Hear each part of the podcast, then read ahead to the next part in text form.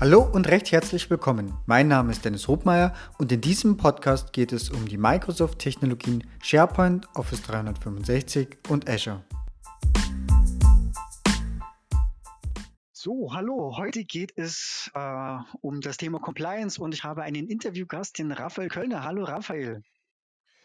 Äh, hallo, ja, aus dem warmen Köln heute. Ja, ähm, freut mich, dass du Zeit gefunden hast. Ähm, ja, bei mir regnet es, ist kalt, bei dir, so, bei dir ist es auch feucht, aber eher äh, aus, aus der Hitze entsprechend.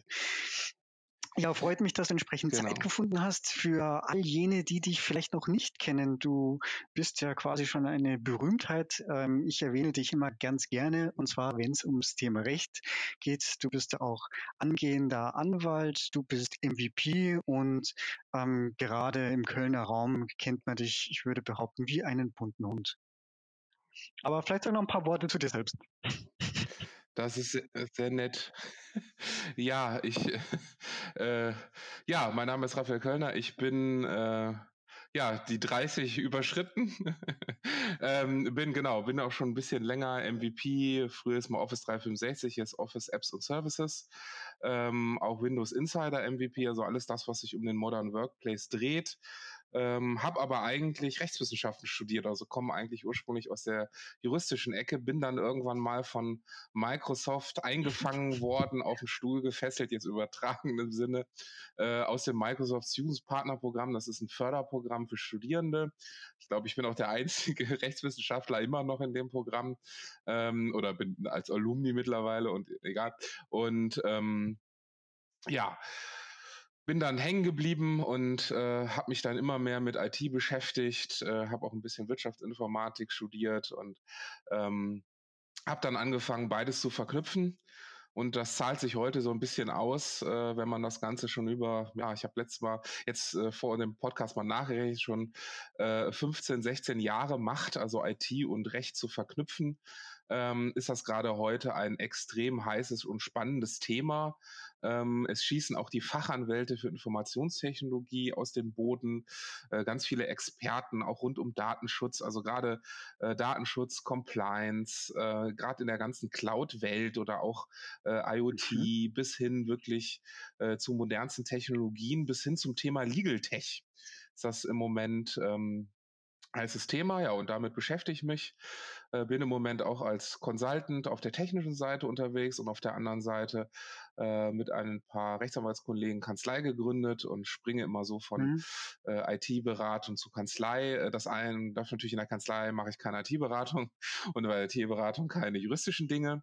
Ähm, das ist aber ganz gut und ich hoffe, so wie es der Plan aussieht, Ende des Jahres, Anfang nächsten Jahres, äh, dass ich dann auch komplett fertig bin und meinen IT-Fachanwalt auch äh, nennen darf und äh, das alles tun kann.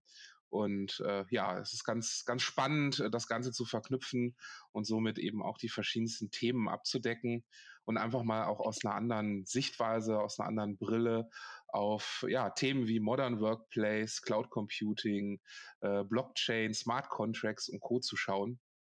Und äh, ja, sowas wie Information Classification Protection und äh, DLP und was es da so alles aus der Microsoft-Welt gibt. Ähm, seit neuestem beschäftige ich mich noch mehr, noch mehr mit Google und AWS, also gerade dieses COS-Geschichte, was mir dann wohl auch äh, den Microsoft Visual Director äh, eingebracht hat. Und äh, ja, ich mich jetzt auch so nennen darf und ja, mich sehr freue, dass du mich eingeladen hast und wir einfach mal ein paar schöne Minuten und äh, verbringen können und du einfach mal fragen darfst und mich gerne löchern.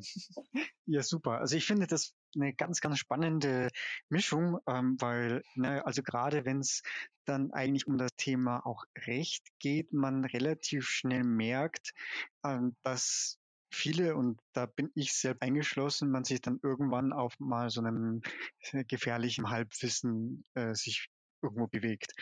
Und von daher finde ich, dass du da eine, eine ganz, ganz spannende Kombination auch hast, weil du dadurch das technische Know-how mitbringst und auch noch die rechtliche Kombination und wie es eigentlich die Anforderungen auch heute zeigen, dass das ja immer mehr auch zu Thema wird.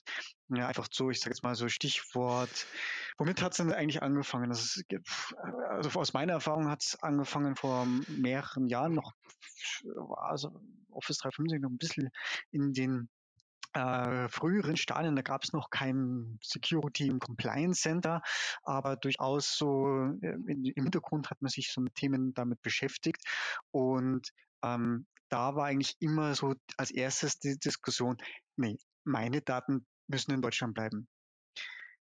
Genau. Deswegen hat, ja, ja, deswegen hat Microsoft ja auch reagiert und die Microsoft Cloud Deutschland ins Leben gerufen, paar Jahre später. Und äh, ja, die kann man aktuell keine Dienste mehr drin buchen. genau, die, das war ja das Thema, dass die, die deutsche Cloud ja. mit dem äh, Treuhandkonstrukt, äh, wo die, genau. die, die Systems als Datentreuhänder äh, im Prinzip das betreibt und auch einige Dienste abgekapselt waren. Das war, glaube ich, auch eigene URL, gewisse Dienste wie Yammer und so weiter konnten nicht angebunden werden. Und kein Teams, ne? Ja. Und kein Information, Azure Information Protection, kein Intune. Also es waren gerade die ne, also, technisch-organisatorischen Maßnahmen. Die Sachen, die Spaß machen. Ja, ne? genau. Also eigentlich, eigentlich waren die ich, ich glaube, wir drehen noch mal einen Schritt zurück und klären einmal, was Compliance ist, äh, weil mhm. dann kommt man nämlich ganz schnell zu Datenschutz und ganz schnell zu technisch-organisatorischen Maßnahmen oder auch TOMS genannt. Und das, was wir gerade genannt haben von Intune, also Mobile Device Management, App Management, Azure Information Protection, also Informationssicherheit, also Datensicherheit, Informationssicherheit, Klassifizierung und Co., sind alles Maßnahmen, die man treffen kann, um quasi das Risiko zu minimieren, auch ähm, gesetzliche und auch äh, europäische, auch äh, in, innerunternehmerische oder in einem Konzern äh, festgelegte Regeln zu erfüllen. Und das Ganze ist eigentlich Compliance. Also dieser ganze große Bereich und viele Unternehmen haben ja auch einen Compliance Manager ähm, oder auch einen Teamlead, der dann unter sich auch ähm, die CISOs, also die, die Security Information Officer und Co. strukturieren ganz neu und ganz ja sehr sensibilisiert ist im Moment natürlich der Datenschutzbeauftragte. Da haben wir in Deutschland auch die Diskussion gerade wieder, äh, ähm, braucht man zehn Mitarbeiter für, und da muss man schon einen Datenschutzbeauftragten, muss beispielsweise der Betriebsrat auch einen Datenschutzbeauftragten haben. Ähm, also da haben wir im Moment wieder ganz heiße Diskussionen. Das hat uns alles natürlich die Datenschutzgrundverordnung gebracht. Mhm. Ähm, und was mir immer auffällt, ist, viele Dinge, die wir dort machen müssen, wie eine Risikoanalyse, die in dem, in dem Bereich ein bisschen größer ist. Ist eine Datenschutzfolgenabschätzung, aber im Grunde ist es eine Risikoanalyse mit Einbeziehung des Datenschutzbeauftragten und ähm, mit ein bisschen mehr Fokus auch auf den Datenschutzbereich, ähm, dass man das hätte schon alles vorher machen müssen. Ne? Mhm. Also, ne, es ist so ein bisschen, dass, dass viele, äh, klar, die IT wird benutzt, IT wird gemacht, aber oft spart man leider an der Dokumentation oder eben an der äh, Risikobetrachtung jedes IT-Systems. Und das ist das, was ja viele IT-Leiter auf dem Schirm haben, aber viele eben auch nicht. Ähm, und dann kommt es eben, wenn man jetzt kommt und sagt, okay, ist, hat man eigentlich die Compliance eingehalten, ist Datenschutz eingehalten worden, ähm, sind äh, Lücken geschlossen worden einfach im IT-System, dass keine Daten nach außen fließen. Wie verwalte ich das Ganze? Einfach sind viele, viele Fragen. Und ähm, ja, die werden umso mehr, umso mehr man quasi nicht früh genug angefangen hat. Ne? So sagt es, dass das Office 365 so langsam kam. Wie hieß das vorher? BPOS? BPOS? Mhm. BPOS hieß das, glaube ich, am Anfang. Ähm, da, da hätte man schon anfangen können. Ähm, aber es ist auch wieder die Sache, ne? Gibt man dann dafür Geld aus, stellt man jemanden ein, der sich darum kümmert und ähm, das ist dann schon ganz spannend. Naja, es muss ja irgendwo auch erstmal entsprechend wachsen. Ich muss erstmal so eine kritische Masse auch bekommen. Und Richtig. ja, dann sieht man ja eh, dann kommt eh der eine, der eine bald zum anderen ins Rollen. Man muss ja auch sagen, ähm, da sind wir uns, glaube ich, beide einig, dass gerade Compliance-Maßnahmen und auch die Stellen, die man dafür schafft, ähm, einfach Stellen sind, die erstmal nur was kosten Ne, das muss man ja auch ganz betriebswirtschaftlich im Unternehmen sehen. Mhm. Wenn ich jemanden habe, der draußen Lizenzen verkauft oder jemanden habe, der Windeln verkauft oder Duschgel oder äh, Computer, ne, so Mediamarkt Saturn Geschichte und so, da weiß natürlich, okay, die stelle ich ein, äh, die kosten Punkt A und Punkt B bringen sie rein oder Vertriebler, ne, in großen Ganzen, die ähm, oder auch Consultants, ne, wie wir, die bringen Geld rein. Mhm. Äh, aber Leute, die sich um Compliance und Co. kümmern, da ist so, ja, die kosten halt erstmal nur, ne? Und ähm, da hatte ich auch schon spannende Diskussionen mit, mit äh, Geschäftsführern, die dann gesagt haben, na ja, statt das Geld da auszugeben, legen wir es lieber in eine Kriegskasse. Und wenn dann einmal was in zehn Jahren passiert, bezahlen wir es halt. Ja, ne? sicherlich mal eine Strategie. Kann man diskutieren, ne? ähm, und ja, in diesem ganzen Trouvabu, äh, ja, haben wir ja die verschiedenen Rechenzentren geschaut, Microsoft Cloud Deutschland auch entstanden, auch aus dem, was du gesagt hast, Diskussionen mit vielen Kunden hattest du wahrscheinlich auch, wo sieht die Datenhaltung aus? Ja, ich möchte, dass das in Deutschland ist. Äh, es schwebte oder schwebt immer noch das Damoklesschwert des, des Cloud Actes über uns. Früher war es noch vor dem Cloud Act das Verfahren, was Microsoft gegen ähm, die NSA beziehungsweise gegen die Bundesbehörden, auch FBI in den USA gefahren hat, wo sie Zugriff auf Rechenzentren in Dublin haben wollten, also auf E-Mail-Konten ähm, außerhalb der USA und da wurde geklagt und am Ende kam ja der Cloud Act raus. Heute ist das sozusagen das, das Schwert, dass dann doch Zugriff passiert.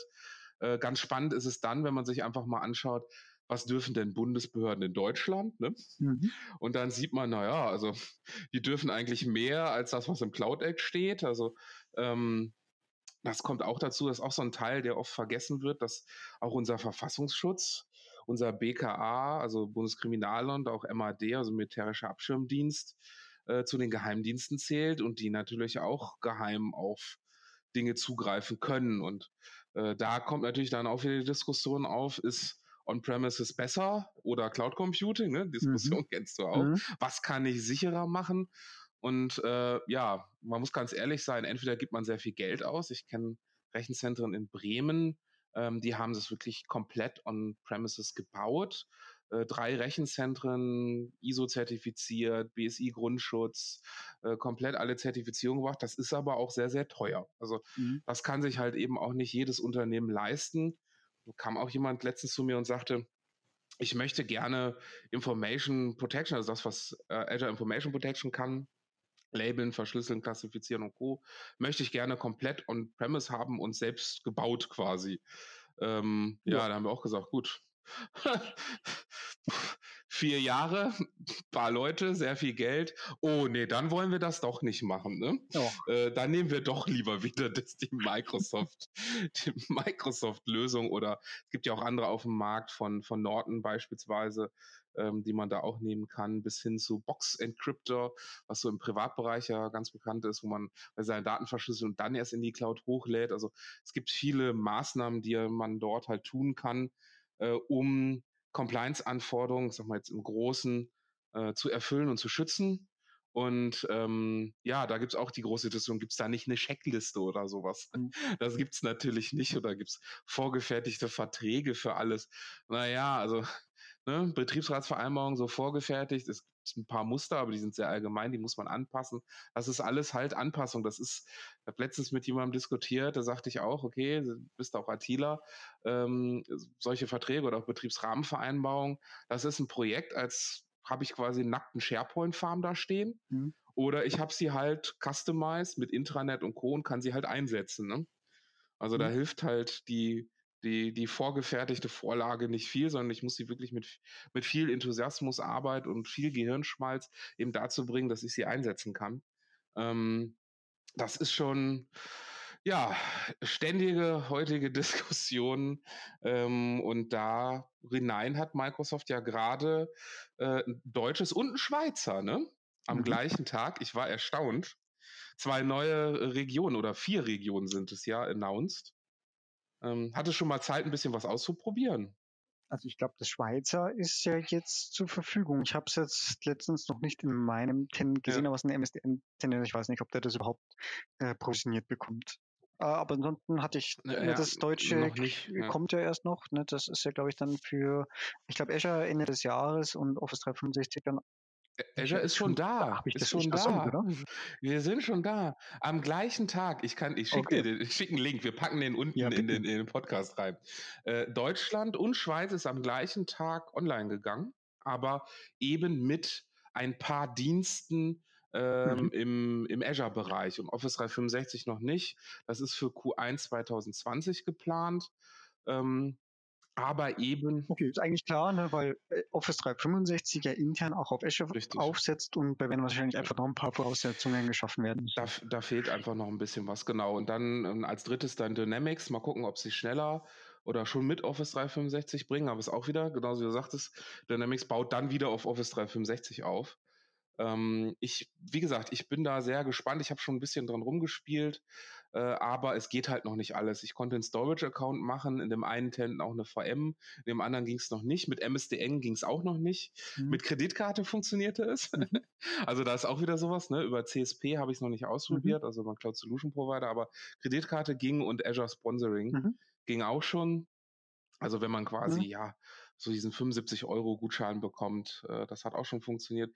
Die anderen noch nicht. Also eine Webseite, ein bisschen Storage, äh, das ging alles schon und es sollten am Anfang ja auch immer mehr, mehr Dienste zur Verfügung stehen.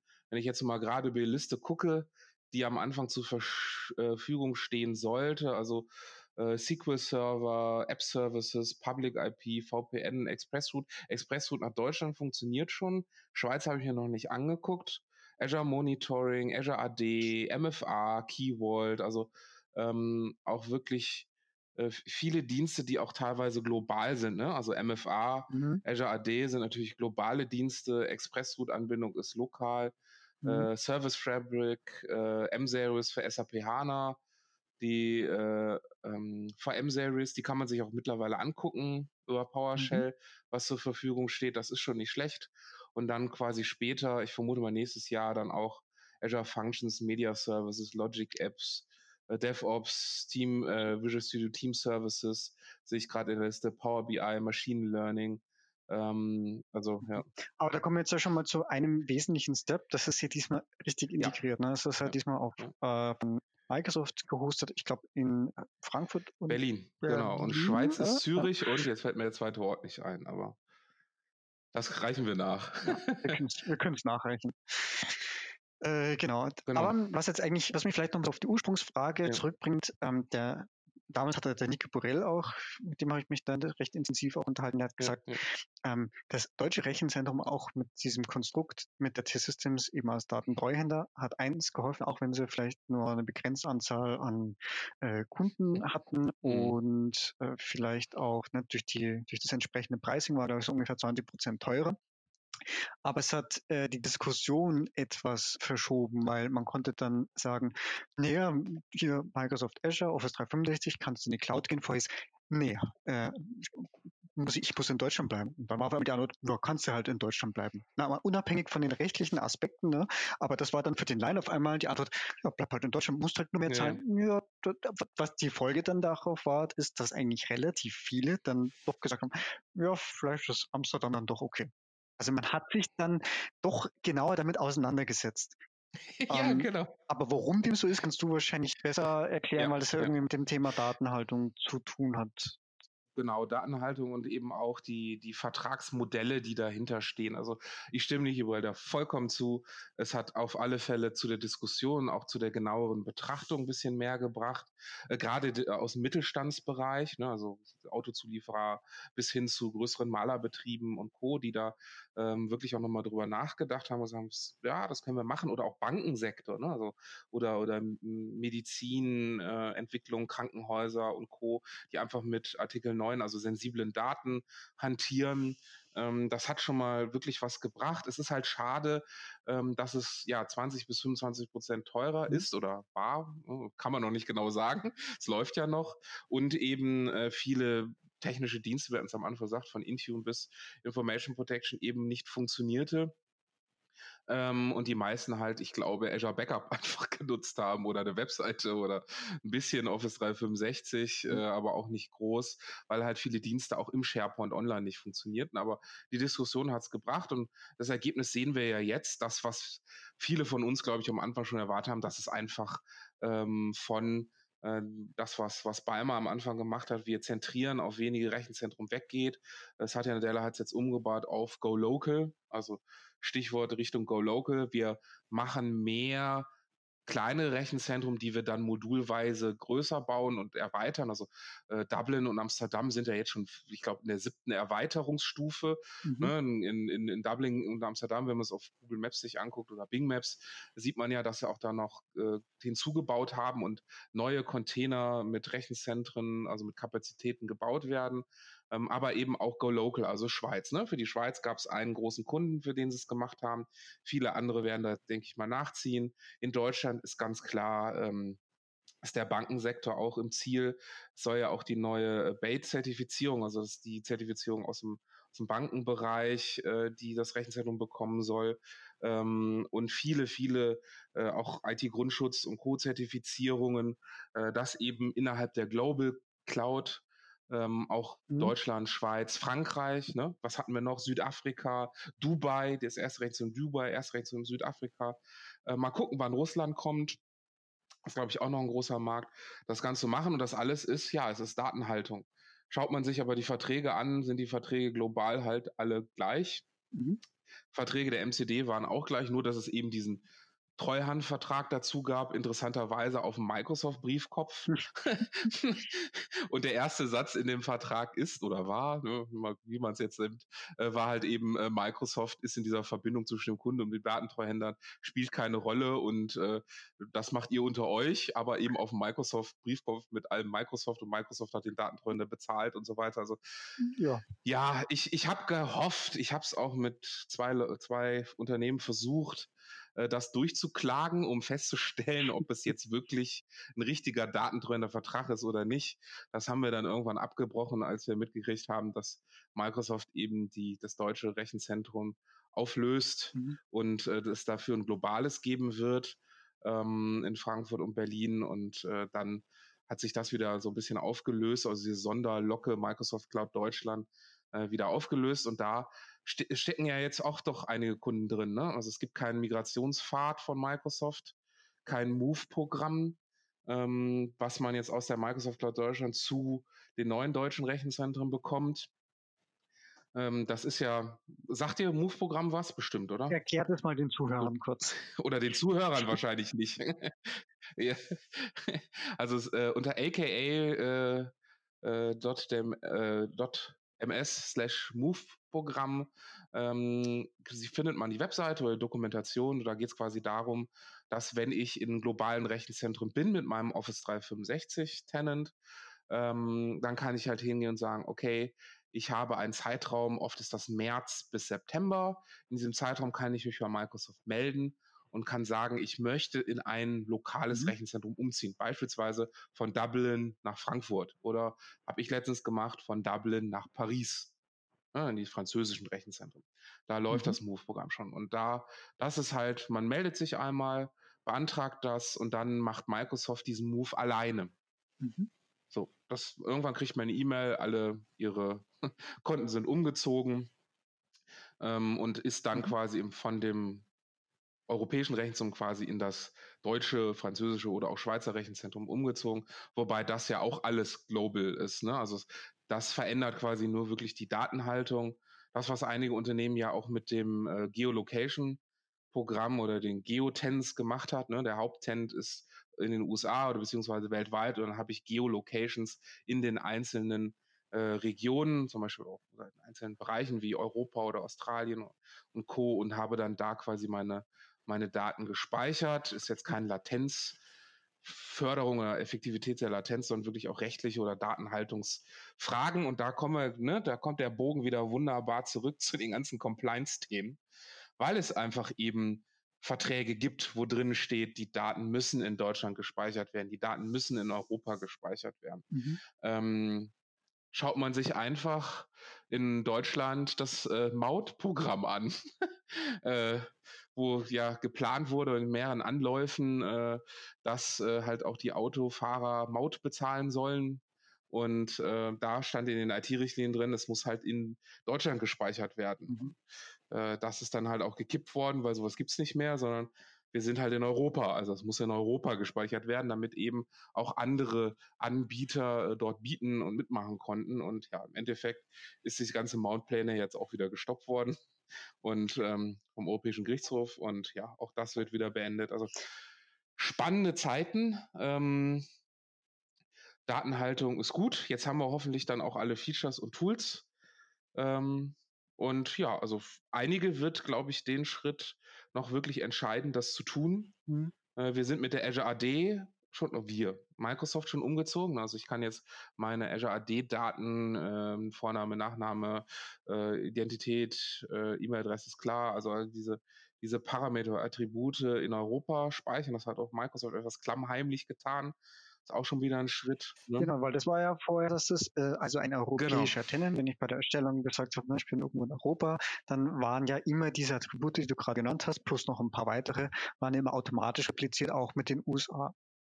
Was genau. ist jetzt genau. also das Drei, Geheimnis dahinter? Ja ja, das, das, das Geheimnis ist quasi dahinter. Ich brauchte bisher, auch das war die Diskussion vor der Microsoft Cloud Deutschland, wo wir uns alle gefragt haben, wie wollen die das machen, dass die Daten nur in Deutschland verarbeitet werden. Mhm. Aber man brauchte einfach drei äh, drei Rechenzentren, wo die Daten technisch repliziert wurden, damit man sich eben auch immer überall zu jeder Zeit anmelden mhm. konnte. Mhm. Wenn die Identifizierung äh, über Azure AD eben nicht funktionierte, darüber lief ja auch Lizenzierung und Co. Berechtigung, dann hat man mit Office 365 und auch mit Azure eben nicht viel gemacht. Ja. Also, ne, kann sich daran erinnern, es gab mal den Ausfall in ja. den USA, aber Azure AD teilweise nicht erreichbar, da ja, haben wir eigentlich alle Pause gemacht und haben uns in die Sonne gesetzt. Ähm, ja, du meinst das mit dem Multifaktor, ne? Äh, genau, zum Beispiel, genau, genau. Da ist Multifaktor ausgefallen und das, das war's. Und ähm, dann hat man zu der Microsoft Cloud Deutschland eben es geschafft, mit viel technischem Sachverstand und auch viel, ich sag mal, ähm, Gehecke, mhm. ähm, das auf zwei Rechenzentren zu reduzieren. Mhm. Äh, dass man quasi Azure AD nur in zwei repliziert hat. Also da war es dann halt äh, Frankfurt und Magdeburg. Und ähm, das hat man eben weiterentwickelt und dann auch in die globalen Tens mit reingebracht, was man dort gelernt hat. Und deswegen sind wir jetzt hier, äh, dass Dublin, Amsterdam die beiden Rechenzentren sind und wie diese AD dort eben gehostet wird. Da muss auch ein Kunde nichts tun, sondern das wird quasi für alle europäischen Kunden automatisch gemacht. Ähm, das ist schon ganz spannend, muss aber da auch wieder aufpassen, so wie in der Microsoft Cloud Deutschland oder auch jetzt in der globalen Cloud Deutschland. MFA ist das tolle Thema. Äh, wenn ich anrufe, also Telefonie und SMS habe, das sind beides Dienste, die aus dem US-West-Rechenzentrum kommen. Mhm. Ich glaube, da hast du sogar ich, mal einen ne? Artikel ne? geschrieben, wo du dann genau. entsprechend aufgestellt hast, äh, welche Dienste aus, äh, genau. welche Verbindungen wohin haben oder aus was für einem Land oder Kontinent sogar bezogen werden. Genau, das, das ist das, was du halt in einer Risikoeinschätzung machen solltest. Und äh, da war es halt so, dass es dann eben aus der Risikoeinschätzung kommt dann die Entscheidung fürs Unternehmen. Ich möchte Multifaktor-Authentifizierung haben. Okay, fein. Äh, ich möchte aber, dass es in Europa bleibt. Okay, fällt SMS und Telefonie aus. Ich kann aber immer noch die Authenticator-App benutzen oder mittlerweile auch FIDO 2 und Tokensysteme, mhm. äh, die ich anbinden kann, und dann kann ich es doch benutzen. Aber das, das sind halt solche Dinge, die muss man wissen. Oder man findet es heraus, in der Microsoft Deutschland hat man es heraus, wenn man dann das aktivieren wollte, kam ein roter Balken, Achtung, Achtung, äh, Ihre Daten, die Azure AD-Daten werden da in die USA repliziert. Und das war so, naja, wenn ich da jetzt drauf drücke, ähm, hat das ganze Spielchen Microsoft Cloud Deutschland wieder nicht funktioniert, weil ich dann quasi wieder Löcher einbaue. Ähm, aber es, es gehen immer mehr Dienste. Also der Kunde hat ja nicht Azure AD war eins der Hauptsachen, ähm, Yammer ist das andere Thema ähm, Wunsch war. Lass uns doch ganz kurz so, beim, ja. beim Azure AD bleiben. Ja. Das heißt, werden jetzt alle europäischen Tenants automatisch umgestellt oder muss ich da genau. jetzt aktiv etwas tun, um zu sagen, ich möchte, dass meine Daten ich, nur innerhalb von Europa repliziert ja. Also ähm, ich es gibt, also ich muss eigentlich nichts tun. Ich kann das nachgucken in meinem Tent. Ich kann den Blogbeitrag gerne, können wir verlinken. Mhm. Äh, man kann in seinem Tent nachgucken, ob ich quasi, ob das schon alles umgezogen ist ähm, und kann dann quasi nachgucken, ob es, ja, ob ich schon dran war und schon umgezogen bin. Es sind noch nicht alle Tent umgezogen, also es kann sein, beispielsweise ist dein Tent oder auch, ich habe auch zwei Tents noch, die sind noch nicht komplett umgezogen, da wird noch repliziert, aber das macht Microsoft nach und nach Tent pro Tent, äh, dass das wirklich dann auf die äh, passende Azure AD nur in Europa umgestellt wird. Und ähm, dann kann ich mir das auch angucken oder kann auch mit Microsoft Cloud App Security nachprüfen, äh, oder gegebenen Sniffing-Programmen und Co., wo eigentlich die IP-Adressen hinlaufen und dann findet man ganz schnell raus, dass es halt eben Amsterdam und Dublin ist mhm. ähm, und halt eben nicht mehr in die USA repliziert wird, äh, wobei immer noch eine Anmeldung in den USA stattfinden kann. Also ähm, es kann in Ausnahmefällen, kann das doch noch sein, ne, wenn ich in den USA sitze, äh, dass dann doch noch was repliziert wird, einfach aus technischen Gründen. Mhm ähm, damit ich mich überhaupt anmelden kann, damit das auch in einer Geschwindigkeit passiert, die akzeptabel ist, also dass ich nicht zehn Minuten vom Rechner sitzen muss, um angemeldet zu sein und Co. Äh, aber im Moment, ja, wenn ich in Europa bin, europäischer Tent, AD bleibt, ähm, wie gesagt, das kann man auch nachgucken. Und ähm, ja, tun, viel tun muss man im Moment nicht, muss man nicht beantragen, anders als beim Move-Programm, wo man es ja beantragen muss. Okay, super. Ja, dann werden wir das auch entsprechend verlinken und für alle Interessierten genau, können sich dann direkt einmal nachschauen, wie es um den eigenen Tenant steht. Genau. Super. Sprich. Ja, was fällt denn sonst noch unter Compliance? Ne? Das waren jetzt eigentlich viele rechtliche Aspekte. Compliance bedeutet ja auch irgendwo zum einen äh, natürlich Recht. Wir haben ähm, das sicherlich äh, gibt es beim Thema Compliance immer wieder Diskussionen, auch eben mit Nicht-IT oder wahrscheinlich sogar vor allem mit Nicht-IT, äh, gerade wenn es auch eben um die Datenschutzgrundverordnung geht oder ja. äh, na, auch Stichwort Betriebsrat. Wie gehst du denn damit um? Das sind äh, herzzerreißende Diskussionen eines. Compliance umfasst ja alles. Also ich muss auch wirklich sagen, es ist viel dann schon kein IT-technisches Thema, sondern wirklich ein Prozessthema. Und das geht so weit, dass es wirklich auch ein Kulturthema ist. Mhm. Also ähm, auch Diversity, wenn ich es mal so nenne, ist, gehört auch in diesen Bereich mit rein, dass ich eben ähm, den Damen oder den Männern äh, nicht auf den Hintern fasse, ne, wenn ich vorbeigehe. Mhm. Oder ähm, das, das gehört da alles dazu. Und auch eben ähm, Diskussion mit dem Betriebsrat und äh, beziehungsweise warum brauche ich den Betriebsrat eigentlich und wieso? Also äh, das äh, gibt's ein gibt's eine Seite, die können wir auch verlinken vom äh, DGB. Das ist so hier die Arbeitnehmervertretung, also eine der größeren, die das auch nochmal zusammengefasst haben. Das ist jetzt nicht alles 100 Prozent, aber ähm, vom Tenor her passt das ganz gut, dass eben bei Einführung von IT-Systemen der Betriebsrat eben auch ein Mitspracherecht hat. Mhm. Ist ja auch eigentlich vollkommen in Ordnung. Ähm, das soll auch so sein, dass quasi, äh, wenn wirklich hier diese ganzen Basissysteme und auch wenn die Mitarbeiter mit arbeiten sollen, ne, sollen in Zukunft mit Teams arbeiten und so weiter, äh, der Betriebsrat da eben auch ein Auge drauf hat.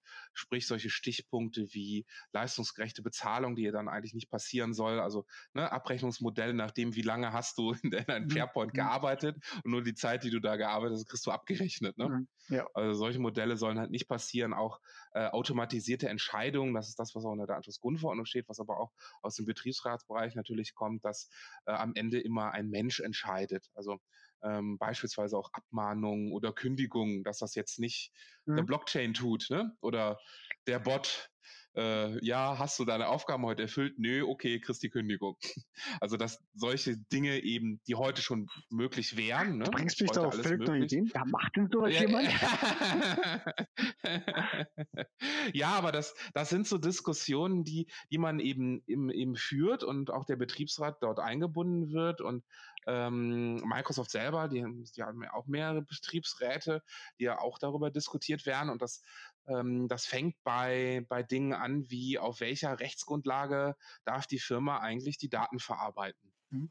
Ne? also viele, ähm, die halt sagen, ja, 6, äh, Artikel 6b, das ist quasi der mhm. Arbeitsvertrag, also vertraglicherweise wird alles das verarbeitet, äh, um eben ähm, den Arbeitsvertrag zu erfüllen, plus damit du zum Beispiel dein Gehalt bekommst, wird die werden die Kontodaten verarbeitet. Ne? Ja. Dein Name, Vorname, um dir Geld zu überweisen. Ne? Also eigentlich äh, relativ logisch. Ähm, da gibt's dann halt aber auch wieder viele Diskussionen, wenn es so um Konzerne geht. Darf eigentlich die Mutter von der, die, Mit mhm. die Mitarbeiter Daten von der Tochter verwalten ähm, und solche Dinge. Da kann es dann zu relativ ähm, vielen ja, Diskussionen und auch komplizierten Konstrukten geben, wo man dann wirklich nachschauen muss, wonach ist es eigentlich. Und in Deutschland zum Beispiel so, dass viele Betriebsräte hingehen und sagen, wir möchten einen Auffang, ich nenne es mal Auffangtatbestand, das ist ein bisschen äh, nicht ganz korrekt, aber wir nehmen Artikel 6f und da steht quasi drin, es muss eine Interessensabwägung passieren. Und ähm, da ist dann halt eben, muss man halt beiderseitig beide Seiten abwägen, ob das Interesse des Unternehmens größer ist oder des einzelnen Mitarbeiters, welche Daten werden eigentlich verarbeitet. Und dann gibt es dann verschiedene Modelle, ähm, 3 zu 5 Modell beispielsweise, wo man dann ähm, auch in so einer Art Checkliste dann abcheckt, ähm, Beispielsweise hohe Anzahl von Betroffenen, ja oder nein. Ähm, beispielsweise, was ist da noch mit drin? Ähm, ja, welche Art von Daten wird eigentlich verarbeitet? Also ähm, üblicherweise wird in Office 365 Unternehmen ja Vorname, Nachname, ne?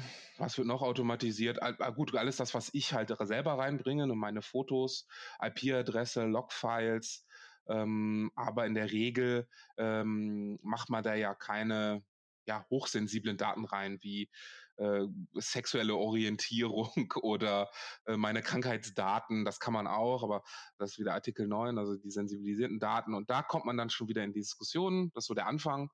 Und äh, das Ganze endet dann eben ähm, in dieser leistungsbreiten oder leistungsgerechten Bezahlung. Ja, so, ne? wenn wir gerade bei diesem Thema sind, also jetzt eigentlich weniger diese Automatik, ja. ja. doch irgendwo ein Stück weit der Computer. Bei einigen hat es ja mit Delph gescheppert. Ja.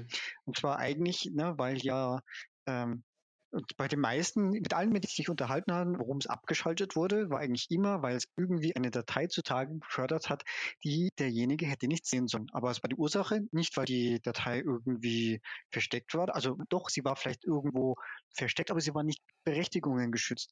Ein Mitarbeiter wäre vielleicht nicht da drauf gekommen, aber Delph hat es halt zutage geführt, weil halt über die ihre Social Distance, ne, was ja. weiß ich, mein Kollege hat auch jetzt gerade sich eine Datei angeschaut ja. oder sogar geändert in, was weiß ich, in seinem Ordner und der ist halt zufälligerweise freigegeben und ich sehe das, so denke ich mir, ne, steht halt irgendwie drin, Gehaltsliste, klicke ich drauf, so, und dann ist natürlich Katastrophe perfekt. Ähm, ja, und dann haben das halt viele zum Grund genommen, auch äh, das dann entsprechend abzudrehen. Obwohl es ja eigentlich ja nichts Böses ist ne, also das, das ganze Delph-Thematik, vielleicht für die, die es nicht kennen, das ist quasi eine Oberfläche, äh, die man eigentlich zum Start, wenn man morgens anfängt zu arbeiten, Microsoft To Do auf und Delph auf und dann kriegt man quasi angezeigt, äh, wo haben meine Kollegen als letztes dran gearbeitet, mhm. wo habe ich das letztes dran gearbeitet, wie sehen meine E-Mail-Anhänge aus und äh, wer ist in meinem Team, ne? So über Machine Learning hat herausgefunden. Ähm, ich war ganz am Anfang da schon mit bei, also verschiedene Signale werden halt dort angezeigt. Ich kann das als User selber aus- oder anmachen. Äh, das, was mir da angezeigt wird, wird natürlich nicht irgendwie dem Chef oder so angezeigt, sondern das sehe nur ich. Mhm. Ähm, das sind ganz viele Unsicherheiten, weil das, ja, das ist auch viel, was man nicht kennt, ne? Ähm, und wie du eben sagtest, ja, da hatte ich ja Berechtigung drauf. Klar, alles, worauf ich Berechtigung habe, ja, genau. kann ich natürlich darauf zugreifen. Delph, ja, fördert das zutage oder Delph zeigt es an. Ne? Also gut, äh, ich hätte es vielleicht sonst auch gefunden, wenn ich danach gesucht hätte oder wenn die SharePoint Search ordentlich funktioniert. Ne? Genau, hätte ich da in der SharePoint-Suche nach Gehaltszettel gesucht, äh, hätte dann hätte ich es wahrscheinlich auch gefunden. Also ähm, das ist dann, wo ich dann ganz oft sage, das ist dann quasi nicht das Problem Delph, sondern das Problem Berechtigungsmanagement im SharePoint im Hintergrund. Ja. Ähm, und da, das, da fängt die Diskussion quasi früher an. Und äh, das ist ähnlich wie, äh, wenn wir jetzt auf Delph noch einen draufsetzen, natürlich Microsoft Search plus My Analytics in dem, aus dem E5-Vertrag. Also äh, nutzt hm? du My Analytics? Ich habe leider kein E5. Also, ja, aus dem MSDN gibt's mhm. äh, fünf E5, fünf E5-Lizenzen zum Testen. Ähm, und äh, My Analytics äh, ist quasi ein, ein Tool, äh, das zeigt dir an, äh, wie viel hast du gearbeitet, wie viel hast du mit jemandem E-Mails geschrieben, wie lange waren deine Reaktionszeiten auf E-Mail-Beantwortung. Also anders als Delph geht es hier auch schon viel tiefer ähm, und gibt noch viel mehr Informationen her, ähm, kann sich auch, wo man sich selber quasi auch optimieren kann. Also man kann Fokuszeiten auch festlegen. Ähm, man kriegt angezeigt, wer in seinem Netzwerk, mit dem man in der letzten Woche viel gesprochen hat und so weiter. Also es ist wirklich gedacht, um seine eigene Arbeit einfach einfacher zu machen und zu optimieren und Co. Und da ist natürlich auch wieder, woher wissen die das alles? Klar, das kommt aus dem Microsoft Graph, genauso wie bei Delph. Ne? Und schon kriege ich alle meine Informationen oder die vielen Informationen dort angezeigt und kann damit halt hantieren. Das ist auch wieder eine Sache, ich muss es oder ich kann es nutzen, ich muss es nicht. Genau, das war, ich wollte ähm, ich gerade sagen, aber das, ist, du bist mir zuvor ja. gekommen. Ach, sorry. und äh, das ist halt das Spannende. Also ähm, ich, ja, sitze auch gerade wieder an Delph dran ähm, es gibt unten Links, da haben wir, Microsoft habe ich auch ein bisschen mitgeschrieben, haben wir Text halt geschrieben, um das zu erläutern, dass es wirklich nur ein Nehmen von Informationen ist und jetzt nicht irgendwie der Chef, ja, da jetzt was kontrollieren kann, wann habe ich wo gearbeitet.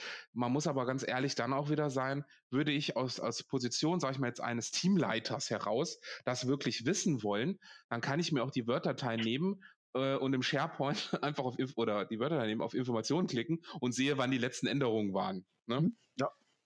Es, es vereinfacht einfach nur, aber das vereinfacht es für den User selber. Klar, ich habe auch schon eine Diskussion gehabt, wo ein Unternehmen gesagt hat, ich möchte gerne über Power BI äh, aus dem äh, Microsoft Graph alle diese mhm. Informationen haben und die sollen die jeweiligen Teamleiter bekommen. Hm.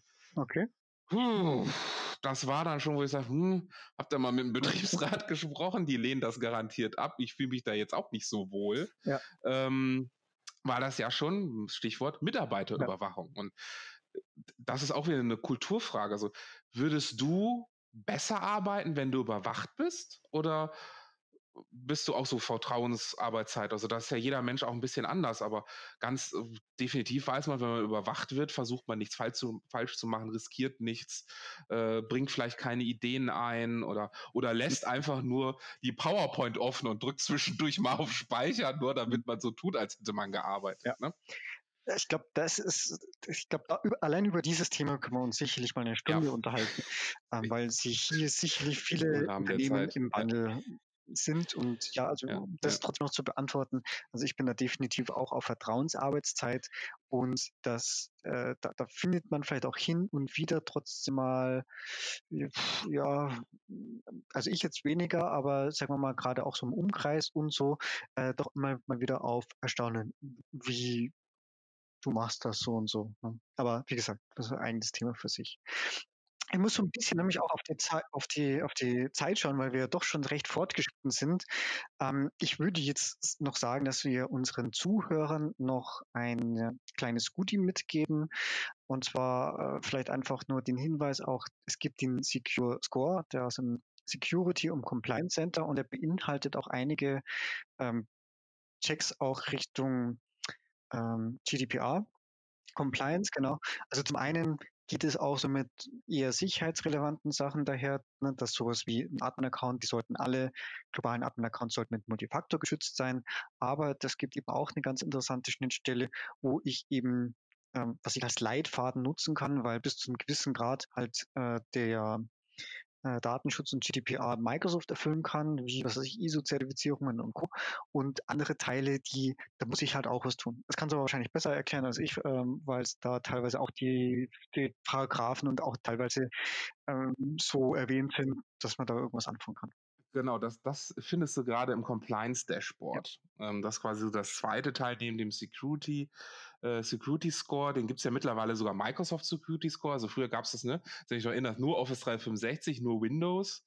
Jetzt gibt es den schon insgesamt auch. und äh, so quasi sind das, sind das Punktwerte, die ich erfüllen kann, wie du schön sagst, äh, wenn ich meinen Administratoren MFA gebe, was ja per Azure AD, äh, ich sag schon Blueprint, aber ja, per Blueprint ganz einfach möglich ist. Eine Regel, die klicke ich an und schon kriegen sie alle eine MFA zugewiesen oder den Prozess und können dann einen, können das dann machen machen.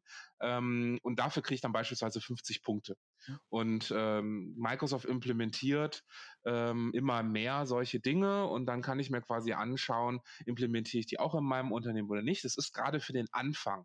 Als Assessment ist das eine super Sache, sich das anzugucken. Man muss aber auch da realistisch bleiben, weil Microsoft hat auf ihrer Seite immer volle Punktzahl. Ne? Äh, das ist auch so ein bisschen so, naja, Leute, ne? ihr habt garantiert nicht alle Punktzahlen. Wir kennen die Diskussionen aus Hessen mit äh, Telemetriedaten, Office Pro Plus und diese ganzen Dinge. Ähm, Cognitive Services und, und, und, und, und, um so ein paar Herausforderungen mal anzusprechen.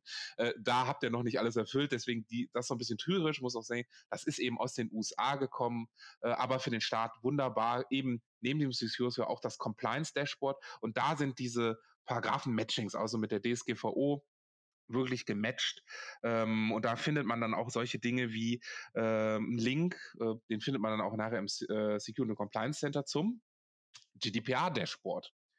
Ähm, auch eine so eine schöne Dinge, schöne Sache, wenn wir als Mitarbeiter zu unserem mm, Chef kommen und sagen, oder zu unserem Abteilungsleiter, ich hätte gern meine personenbezogene Daten extrahiert.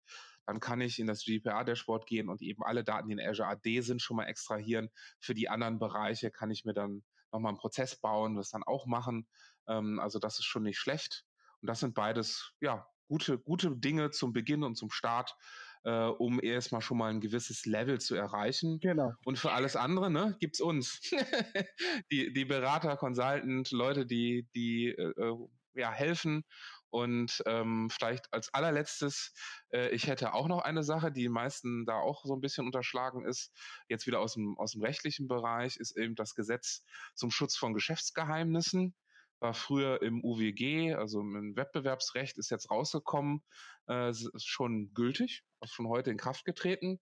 Ähm, da vielleicht auch nochmal der Hinweis, äh, warum es über Secure Score und Information Protection so wichtig ist. Denn äh, wenn ich meine Geheimhaltungsmaßnahmen nicht implementiert habe, also Schutz meiner Daten, äh, dann kann ich diese Ansprüche nachher auch nicht wirklich geltend machen. Also äh, da auch wieder ein Punkt neben der DSGVO, was ganz sehr aktuelles. Äh, bitte führt Information Klassifizierung, Labeling äh, ein, auch Verschlüsselung äh, für sensible Daten. Anwälte wird im Moment bei uns diskutiert, die nur noch verschlüsselt Daten verschicken dürfen. Gerichte, die nur noch verschlüsselt äh, Daten verschicken dürfen. Auch Notare wird das gerade andiskutiert. Also auch da kann es nicht schaden, auch innerhalb des TENS einfach mal die Verschlüsselung zu aktivieren. Der User kriegt nicht viel mit, aber wir können trotzdem E-Mails hin und her schicken, wir können genau arbeiten oder eben auf E-Mails verzichten ne? und in Teams arbeiten. Ja, dann äh, würde ich sagen, lass uns das doch direkt als äh, Abschluss nutzen. Wir haben ein paar Informationen ja, an die Hand gegeben. Die entsprechenden Artikel, also auch dein Blog, die wird man dann einfach noch entsprechend verlinken. Ja, und damit würde ich sagen, genau. sollten dann darüber hinaus noch Fragen auftreten, dann ist der Raphael auch äh, sicherlich nicht abgeneigt, wenn man ihn direkt kontaktiert. Klar. Du bist ja, wie gesagt, wenn man nicht die Chance hat, dich irgendwo direkt auf einen der vielen Konferenzen äh, anzutreffen, dann äh, findet man dich eh ganz gut auf Social Media. Und ansonsten, wie gesagt, dein Blog werden wir auch entsprechend verlinken. Sowas wie E-Mail hast du auch noch. Genau, oder sonst äh, SharePoint-Konferenz in Stuttgart. Ach, ich will gar nicht aufsehen. Oder auf der Ignite, wenn wir uns da sehen. Ähm, ja, immer gerne. Super. Vielen, vielen Dank. Vielen, vielen Dank, Raphael, für deine Zeit. Es hat mich sehr gefreut. Und ja, vielleicht das nächste Mal wieder. Gerne, gerne. Mit den nächsten Themen, wenn die Zuhörer äh, ganz viele Fragen schicken, machen wir einfach nochmal eine halbe Stunde. Super. Ich danke dir. Tschüss. Super. Vielen Dank. Tschüss. So, das war's schon wieder. Vielen Dank fürs Zuhören und ich hoffe, dass auch in dieser Folge wieder etwas Neues für dich dabei war und du etwas lernen konntest. Wenn du Feedback hast, freue ich mich ganz besonders und du kannst es mir über die verschiedenen Kanäle mitteilen. Wenn euch dieser Podcast gefällt, ist meine größte Belohnung und Motivation eine 5-Sterne-Bewertung bei iTunes. Ich danke euch und bis bald. Tschüss!